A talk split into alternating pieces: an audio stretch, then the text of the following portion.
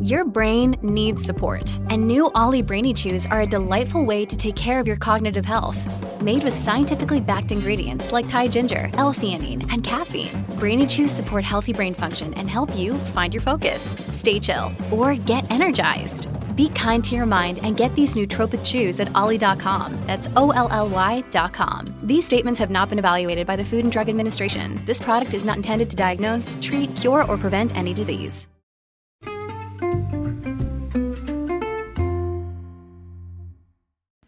Hi, everybody, and welcome to the Dr. Psych Mom Show. Today, we're going to be talking about the idea of toxic workplaces and um, what can really be meant by that and what can underlie some of people's reliance on that term. Uh, before we get into that, I want to tell you to subscribe. The most recent subscriber only episode was uh, on on a similar topic of work, but it was about how some stay at home moms can actually start to feel less depressed if they return to work. So, um, if that is resonant to you, uh, please do subscribe to hear that. And of course, one of my many, many other subscriber only episodes will, I'm sure, resonate with you, even if that one doesn't. So, um, toxicity is massively overused today. I'll only use it to say toxic relationship. Uh, this idea of a toxic person, I'm not sure how that's like allowed to be said anymore. You're barely allowed to say anything bad about anybody. but um, but apparently certain people can still be called toxic. I predict that'll be on its way out fairly soon. Um, but but either way, I I don't really, and by a toxic relationship, of course, I mean one in which two people are acting crazy, you know, like a pursuer distancer dynamic where one is screaming at the other and the other one's telling the other that they're a lunatic. Like that's a toxic relationship, but neither person is toxic. Similar to a workplace. So you cannot have an entirely toxic workplace. There can be people you don't get along with, and you could be also, so there's going to be a combination usually of two things for people that are that are frequently talking about toxic toxic workplaces, usually what that means is I am a sensitive person and I'm not getting along with a certain person who triggers me. And frequently, I don't get along with other people who trigger me in this same way. Um, so obviously, nobody's thinking that. They're thinking, oh, toxic, toxic workplace. This is what, you know, I'm told to think. So this is what I'm going to think. But, um, and that too is subconscious. But the point is that you need to go a little bit deeper if you or your partner is always complaining about toxic workplaces and think about why. Uh, as I said, so so there's usually a sort of person that gets into this situation, which is a very rejection sensitive person. And as you know from listening to my podcast, hopefully, atypical depression is the type of depression most common in women. It is not atypical at all, and one of its hallmark symptoms is rejection sensitivity. Um, others are eating too much, sleeping too much, feeling um, leaden paralysis in your arms and legs, and a temporary mood lift in response to positive events. But uh, rejection sensitivity is a big one. And rejection sensitivity happens because A, you could be depressed, or B, you uh, grew up in a home where there was a lot of negativity and you became, and you were either uh, targeted and criticized a lot, or you were the quote good kid, but you saw other people get judged and criticized constantly, and so you became terrified of it. So, usually, what happens in the quote toxic workplace is you get a person who's kind of a people pleaser who does not have good boundary setting skills because they were raised in a dysfunctional family, combined with um, a more rough or abrasive boss or coworkers. And sometimes when the person's very depressed and very sensitive, these can just be kind of normal people that just say shit, you know, and they just say what's on their mind. And this is so upsetting to the very sensitive person that they conclude that the workplace is toxic. And again, I, I really want people to interrogate the entire idea of a toxic, certainly toxic person or a toxic workplace because there is no such thing. Like there's no like actual like blood test for this. There's no air quality test for this. This is going to be uh, a perception issue. So on, on a positive note, whenever something is a perception issue, it means that you have the possibility and the freedom to reframe it. What's interesting is a lot of people that talk about toxic workplaces are people that are ambivalent about work. So frequently, um, these are people who repeatedly leave their jobs but don't have much uh, consequence for doing so. So they're always ambivalent about work because, for example, uh, it's a woman who is conflicted about whether she really wants to go back to work, let's say, after being home with kids. And so if, and I'm not saying this is on purpose, it's really never on purpose, but if the to- if the workplace is toxic enough, she gets to not work anymore. And so, and there's no consequence because the guy's income is providing otherwise she would have had to be working all along you know? So there there's a big correlation that i see in my practice between the um, the non-necessity of somebody working and how quickly they conclude that a workplace is toxic. Because if you have to work then uh, you you can't really conclude that. Or if you do you have to find another job before you leave because otherwise your family will starve. So if you're not in that situation it almost gives you too much leeway to uh, not deeply interrogate whether this is a you issue or a quote toxic workplace issue. So the same sort of people that find themselves in toxic workplaces frequently are people that also find themselves having trouble with other other people in their lives. So friends are not usually sensitive and kind enough. Certainly, the spouse is not sensitive and kind enough. Uh, or their their um, parents and their and and I believe hundred percent their parents aren't because what's at the root of all of this is family of origin issues. So their parents are the ultimate assholes, of course they had their own problems. They had their own upbringing problems, I'm sure, as people always do in this situation. But their parents were the original people that made them think that um, that that judgment is so important that like what people think of you matters so much and that of the idea, the overemphasis on what people think of you and becoming extremely upset if somebody acts like they don't like you, that is a hallmark of an adult child of a dysfunctional family.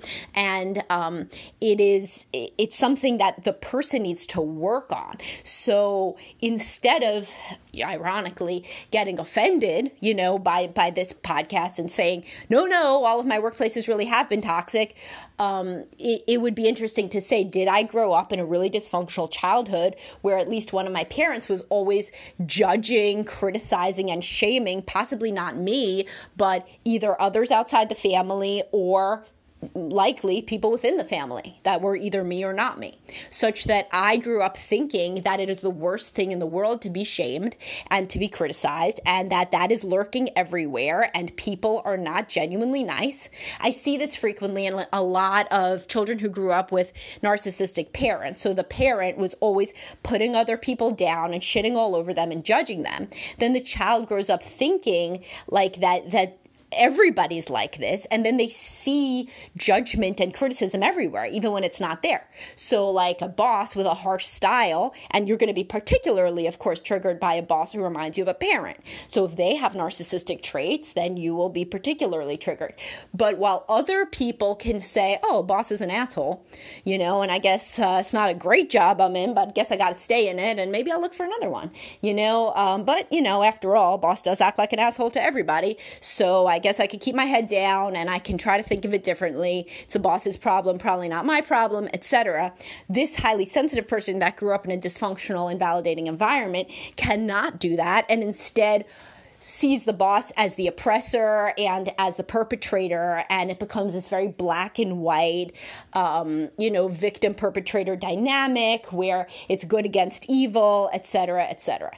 And this sort of ideology is learned at home, and it's very hard to escape from, such that when anybody criticizes you or says anything negative to you, especially because you're trying always so hard, like the duck paddling under the surface furiously with its its feet, um, you're always trying so hard to avoid any kind of censure that when you receive even slight criticism, it comes like a huge blow. And if you struggle with any symptoms of depression, this will feel like physical pain. And at that point, you try to self soothe, and a good way to do so in our current environment is to conclude that it's a toxic workplace, which is kind of a good subconscious framing and one that you can easily share with friends and everybody will give you a lot of sympathy and empathy. But what does it pre- prevent you from doing, taking this intellectual shortcut? It prevents you from understanding on a deep level why this is always, quote, happening to you you know and why you for example haven't looked for another job and and and no, no job ever seems very good and there's always an issue with at least one person in every work environment and on if you're honest with yourself more people than just that.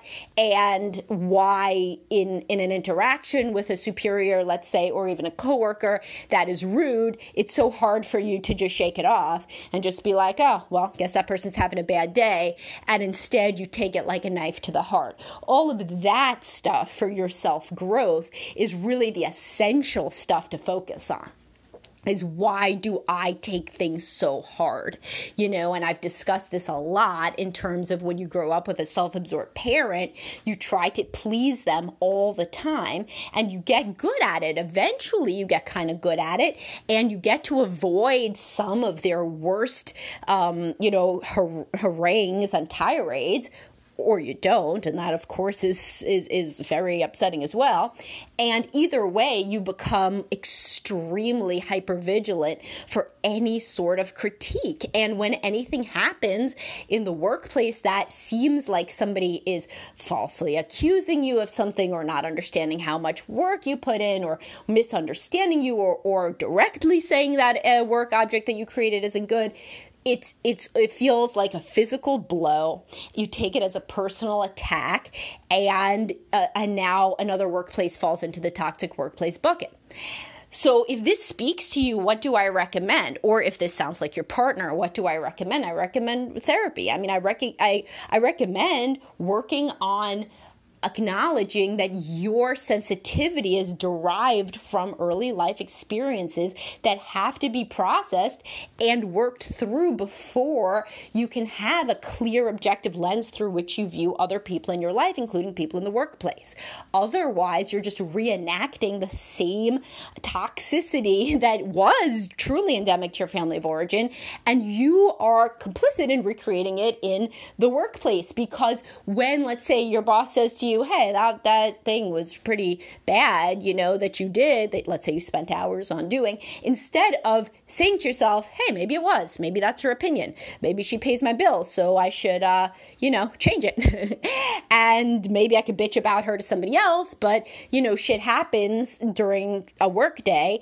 Instead of that, why you feel like it is a personal knife in the heart, and this person will never be pleased, and this person doesn't understand you, and this person, this person, this person person, I will swear to you that the things that you say about this person that is so difficult to deal with are going to be almost replicas of how you feel about uh, somebody very important in your family of origin, the person who was difficult to deal with. That is who the difficult person in the workplace is triggering. And if it's the entire workplace, then guess what that replicates? Guess why you're so triggered? Your family. If your family was a place where you had to walk on eggshells and never felt comfortable understood, or recognized, then anything that replicates a family. By the way, including your own family right now, including you may have other, I mean, there's very few people that also do not project onto a partner especially because partner is not perfect, you know, neither is the boss, by the way. These people all have their issues. But when you overly project on them that they're similar to um, a self absorbed or uh, directly uh, selfish or dysfunctional parent, when you think of them as that person without knowing that that's what you're doing, that's when you stop thinking clearly and you go on autopilot. You go into fight or flight, just like when you were a kid in a neglectful, abusive, or crazy making house. So the toxic workplace is always going to remind you on a core deep level, if interrogated, about your family life. And otherwise, it wouldn't like it's just like my podcast, like we hate people, like why do we hate certain people? Because it's a part of ourself that we don't allow to come out. And it's the same thing whenever we hate you know, like a workplace, like wh- why? Like there's always a core reason that has to do with the early life. Otherwise, you would just be like, this place fucking crazy, man. You know, like a, like a weird thing. Like I go to work, it's nuts. Like these people want things, I don't know what to do. But I'm sure like I'll I'll like figure it out eventually. People are so damn weird. But like you wouldn't have this like core visceral personal reaction to it. A core visceral personal reaction is always due to the uh, Uh, event or the person triggering early memories of something that was cataclysmic in your development as a human, which is going to be the early life experiences.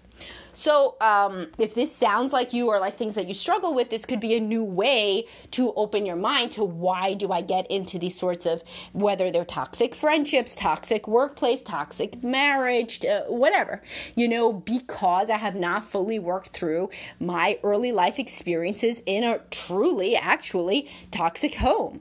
Because the adults in my home growing up were unable to control themselves, no fault of their own. You know, I mean, I'm sure they grew up even crazier, but um, they couldn't, and it wasn't good for me. It wasn't a good mix with my natural being a highly sensitive kid, probably. And, um, you know, that's what I got to work through in order to move more freely and confidently through the world and take fewer things as personal attacks, which will help you in myriad regards, including obviously marriage, friendship, work, everything. All right. Um, hopefully that was useful to you guys. Please do subscribe and uh, join my Facebook group. You get a lot of interaction with me there. And I'll talk to y'all soon. Have a great day.